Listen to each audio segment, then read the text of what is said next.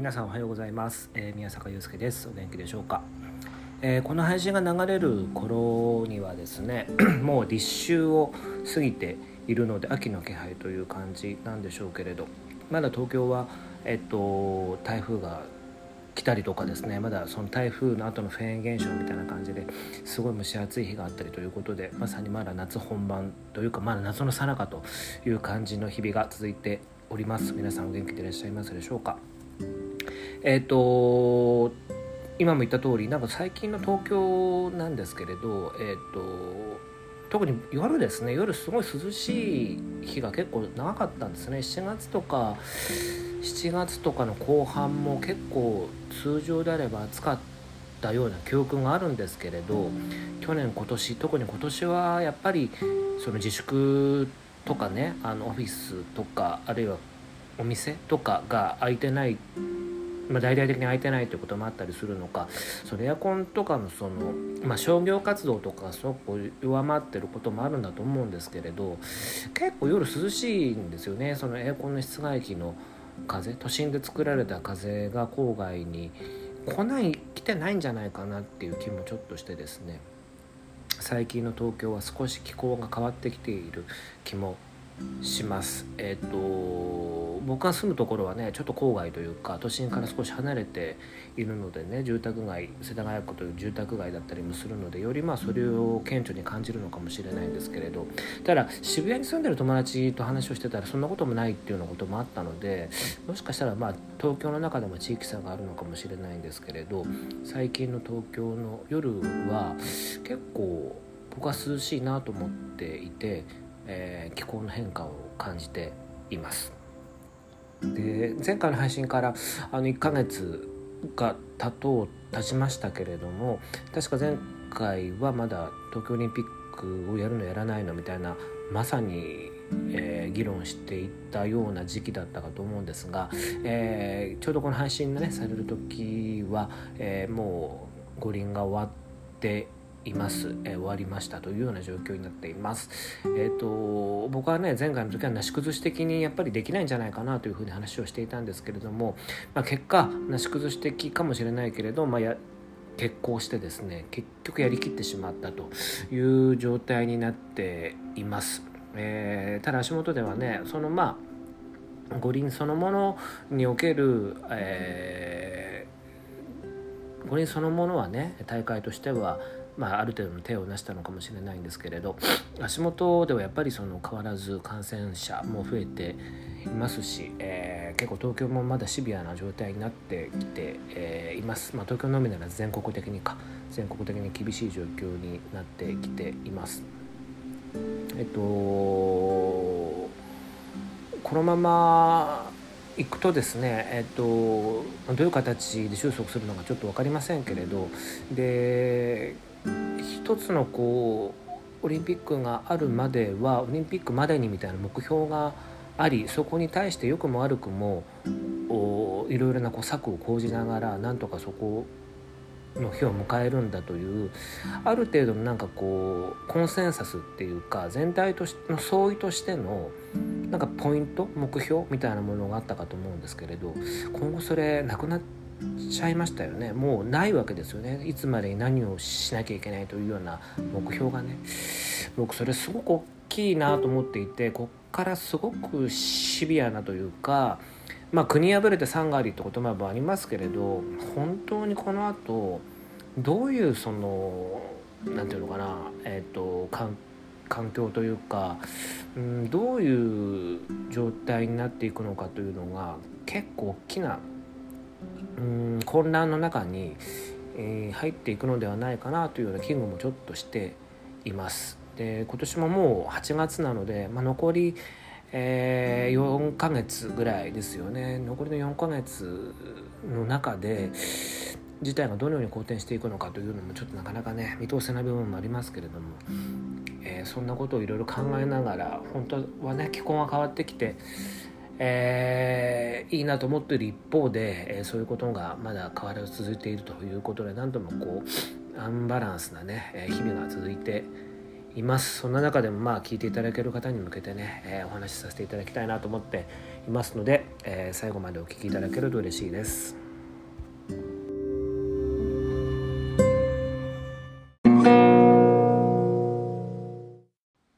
えー、さて、え今回なんですけれども、えー決めるとかですね決断するということをテーマにお話しできればというふうに思っています。えーと、というのは、えーと、これから先先というかですね今後なんですが、えっ、と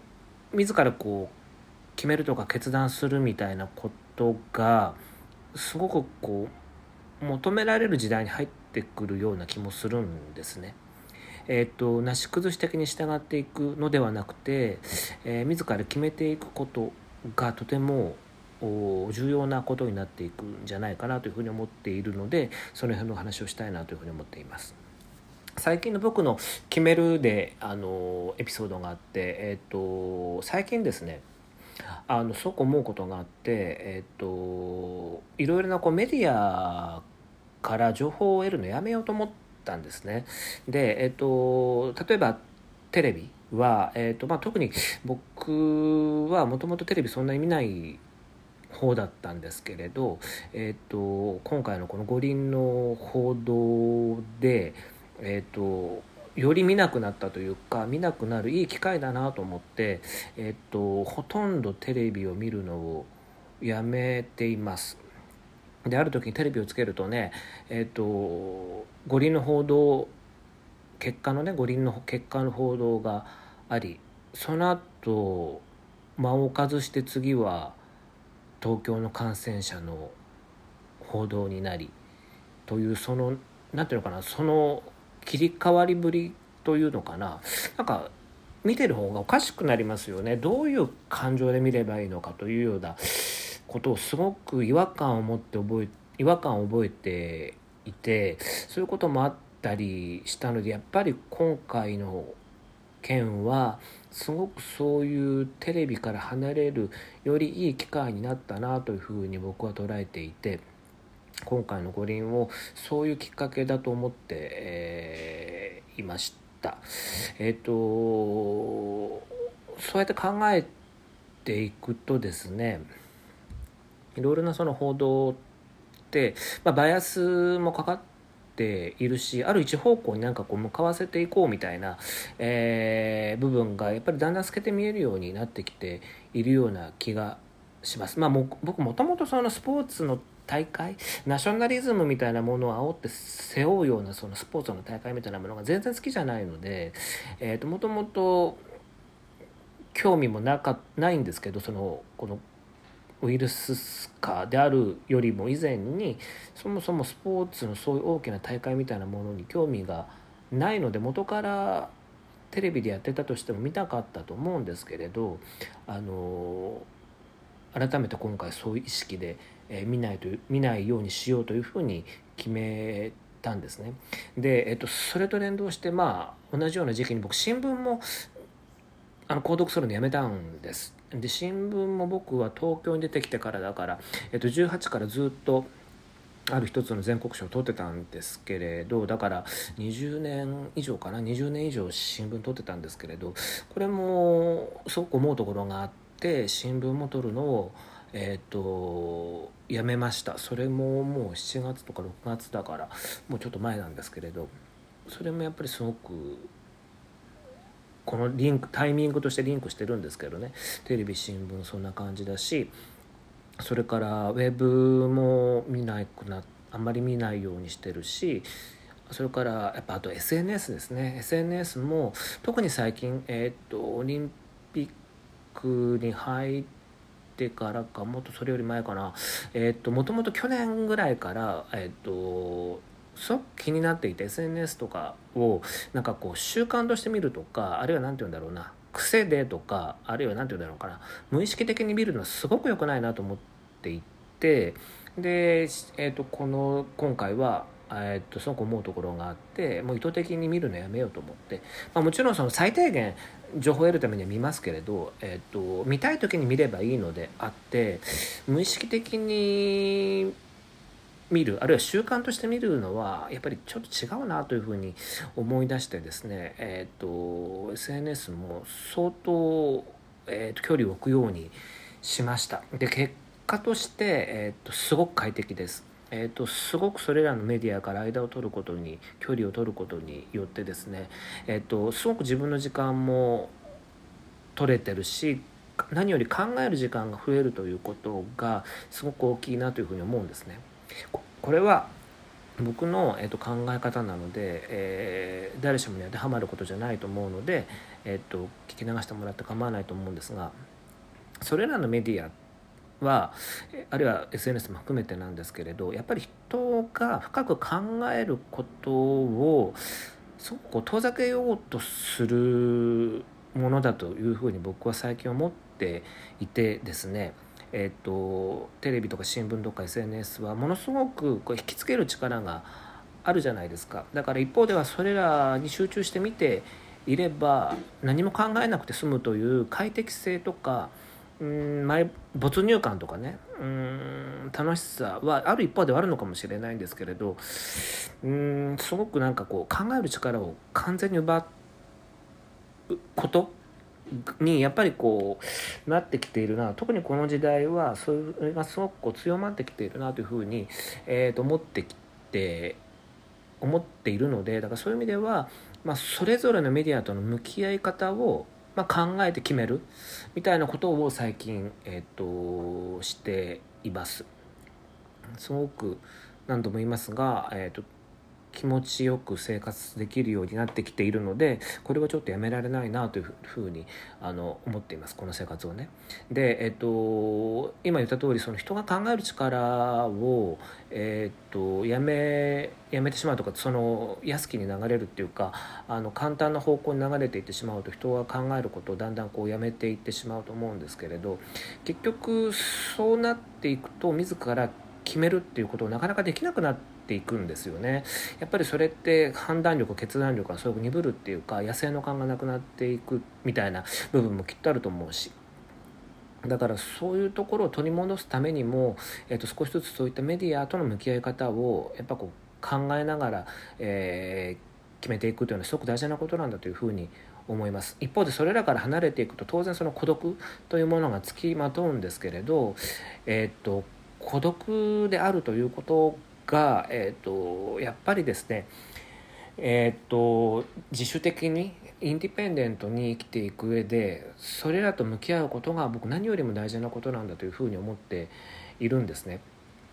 でそれが、えー、とないことには、うん、本質的な自分の判断みたいなものがどんどんどんどん鈍っていくような、えー、気がしています。えーと僕が会社勤めをしていて、えー、と会社を辞めてフランスに行こうというふうに思った時のことも少しお話ししたいんですけれどそれがまあきっと僕にとっても一番大きな決めることだったというふうに思うんですがえっ、ー、とその時のことをつぶさには全部覚えてはないんですけれどただ少なくともその会社を辞めることやフランスに行くことを、えー、と机に向かってえー、うんうんなりながら結論を出した記憶はないんですね。えーと、すごくこう感覚的に自分の中のまあそれは例えば小さな炎みたいなものだと思うんですけれど誰にも触ることのできないというかね誰にもこう侵されることのない小さな炎みたいなものが自分の胸の中にあってその炎があるというかその炎の感覚に忠実に自分がやりたいことに突き進んでいったように思うんですね。えっ、ー、といろんなこう決断をする時にいろいろな方の意見を聞くとか相談するとか、まあ、いろいろな例えば資産をするとかねあの資産ってその計算するとかこの先どうやったら生きていくんだろうとかあと20年30年後の、うん、生き方人生設計考えるとか、まあ、いろいろなこう手段を講じて不安をなるだけ消していこうとしながらまあ決断をするっていう方もきっといると思うしあのほとんどの方がそうだと思うんですけれどあのいつも言ってるかもしれないしと思うし聞いた聞いて何度も聞いてる方もいらっしゃるかもしれないんですけれどやっぱり誰も自分の人生の責任って取ってくれないんですよね当たり前なんですけど。やっぱり自分の人生の責任は自分で取るしかなくてでえっとそういう部分から考えるとえっと人に相談するとかあるいは先々のことを予想して、えー、決断を下すみたいなことってえっと実はあまり意味がないんじゃないかなというふうに僕は極端だけれどそういうふうに思っていたりも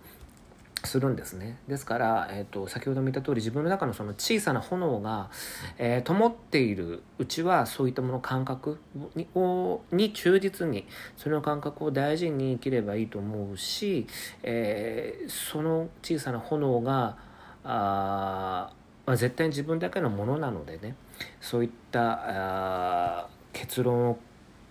はなるだけ自分に忠実に素直に出せるようになるといいなというふうに思っています。で僕多分一番大事なことってそういううん自分の感覚のまま感覚に従って決断を下すというそのポイントを超えるその瞬間が一番大事なことなのであってその先の結果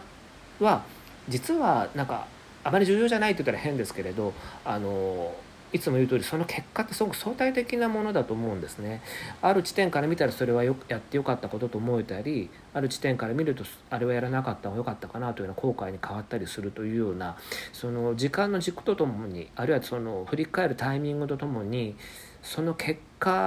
はすごくこう変わりゆくと思うんですねその評価ってね。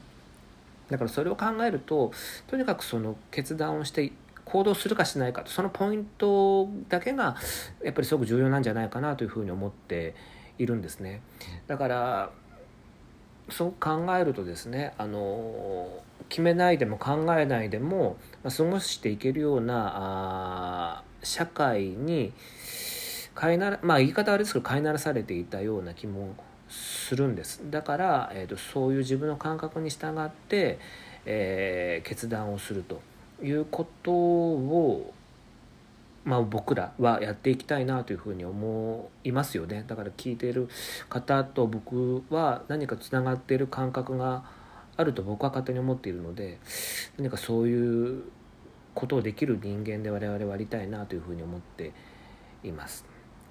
で話しながら思い出したんですけれどあの僕すごく人と同じことに例えば興味が持てなかったりとか人と同じことするのが恥ずかしいなというふうにずっと思っ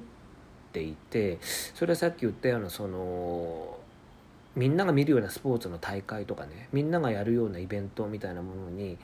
こう興味を持てなかったっていうかそういうのにこう結局それにこう興味を持っていこうとしても何て言うのかなあの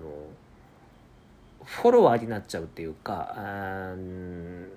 なんかこう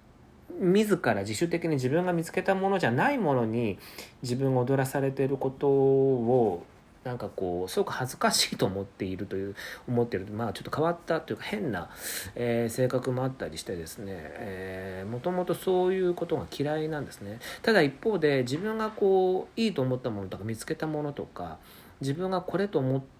たものに対してては、えーと、恥ずかしさがなく飛び込んでいけるというようなところがあるんですね。ですから何だってそうなんですけれど僕の場合は自分が決めるということがすごく、えーと、自分が堂々と生きていくためにすごく重要な、えー、ことなんだというふうに思っているんですね。だからえっと、これからも自分が堂々と生きていくためにはやっぱり自ら考えまあ、時間はそうかかると思うんですけれどでもそういうその支配の構造から抜け出てですね、えー、自分から考える時間を自ら作り、まあ、決断をし行動していくみたいなことをやっぱりこれはもう習慣づけていかないと,、えーと、なかなか難しいんじゃないかなというふうに思っています。でえっ、と今言ったようにそういったそのいろいろなメディアに没入しているとなかなか自分の時間とか自分の考えを持てなくなってくるというふうな話を今今日ずっとしてるんですけれどあの例えば自分がやりたいことがないとか自分が本当に好きなものって何なんだろうって結構迷う方とかね立ち止まる方も多いかと思うんですけれど僕が最近思うのはやっぱりそういうこうメディアと向き合ってたりするうちはなかなかそういう本当にやりたいこととかね好きなことって、えーと、自分の中に見つけづらいんじゃないかなというふうにさえ思うんです。えーと、そういったメディアからやっぱり離れていくことさっき言った通りその孤独の中で自分と向き合って、えー、考えていくことが結果ですねやっぱりふつふつふつふつと自分の中であ自分こういうこと好きだったなとかこういうことやりたいなというようなことがやっぱりこう自然と出てくると思うんですね。それはそのワクワクとともにそれができるかできないかというような現実的かどうかはともかくね一旦それは置いといたとしても自分が本当にやりたいこと好きなことは実はそういったメディアから離れていく中であるいは自分と向き合う中で少しずつ出てくるんじゃないのかなというふうに思ったりもするんですね。なので、えっと、今これを聞いてくださってる方で、えっと、そういう迷いがある方はあのそういったそのメディアと少しずつこう距離を取っていくこととかあるいはその孤独というのは決して寂しいということとちょっと違ってですね自分と向き合うということでありその先にはやっぱ自分と向き合ってえー、覚悟を決めながら生きていくということだと思うので、えーと、その先にはすごくこうワクワクするような自主的な自分の人生があるんだというふうに思いながらあ自分をこう引っ張りながらこう生きていくことが多分これからすごく大事なことになるんじゃないかなというふうに思っています。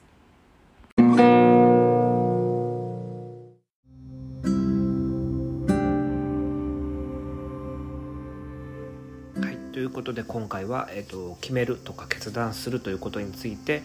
えー、テーマにお話をさせていただきました。いかがでしたでしょうか？なんかちょっとねある種こうメディア批判みたいな感じになってしまいましたけれども、えーと、見る自由もあれば見ない自由もあると思います、えー、堂々と生きてい、えー、きましょう。えー、また今回のね、えー、お話しした件だの感想などもいただけると本当に嬉しいです、えー、今回から概要欄にね、えメールアドレスも、えつけておりますのでもし何か思うことがありましたら是非お気軽にお寄せいただけると嬉しいです。いつも何よりの励みになっています。ありがとうございます、え今日話したこととつながるんですけれどもそれから冒頭にもお話ししたんですが、えっと、これから先決めるということを求められたりとかあとは必然的に自ら選んでいくことが、え、増えていくと思います。増えていく時代になっていくと思います、えー、そんな時には、えっと、自分に正直に、え、生きるということとそれから一方で、まあ、孤独と向き合うということも大事です。それからでもそんな時にはあの大事にしている友人や、えそれから仲間のことを思い出してほしいと思うんですね、え、遠くにいても近くにいてもいいと思います。本当に心に浮かぶ仲間のことです、えー、この配信を気に入ってあの聞いてくださる方それからシンパシーを感じてくれる方もいらっしゃると思うんですけれどもえっと、少なくとも僕と、えー、あなたは深いところでつながっていると思っていますですから僕はとても心強く感じていますし、えー、あなたも、えー、これを聞いて心強く感じてくれることを心から願っています。えー、それではまた次回の配信でお会いできたらと思います。ごきげんよう。さよなら。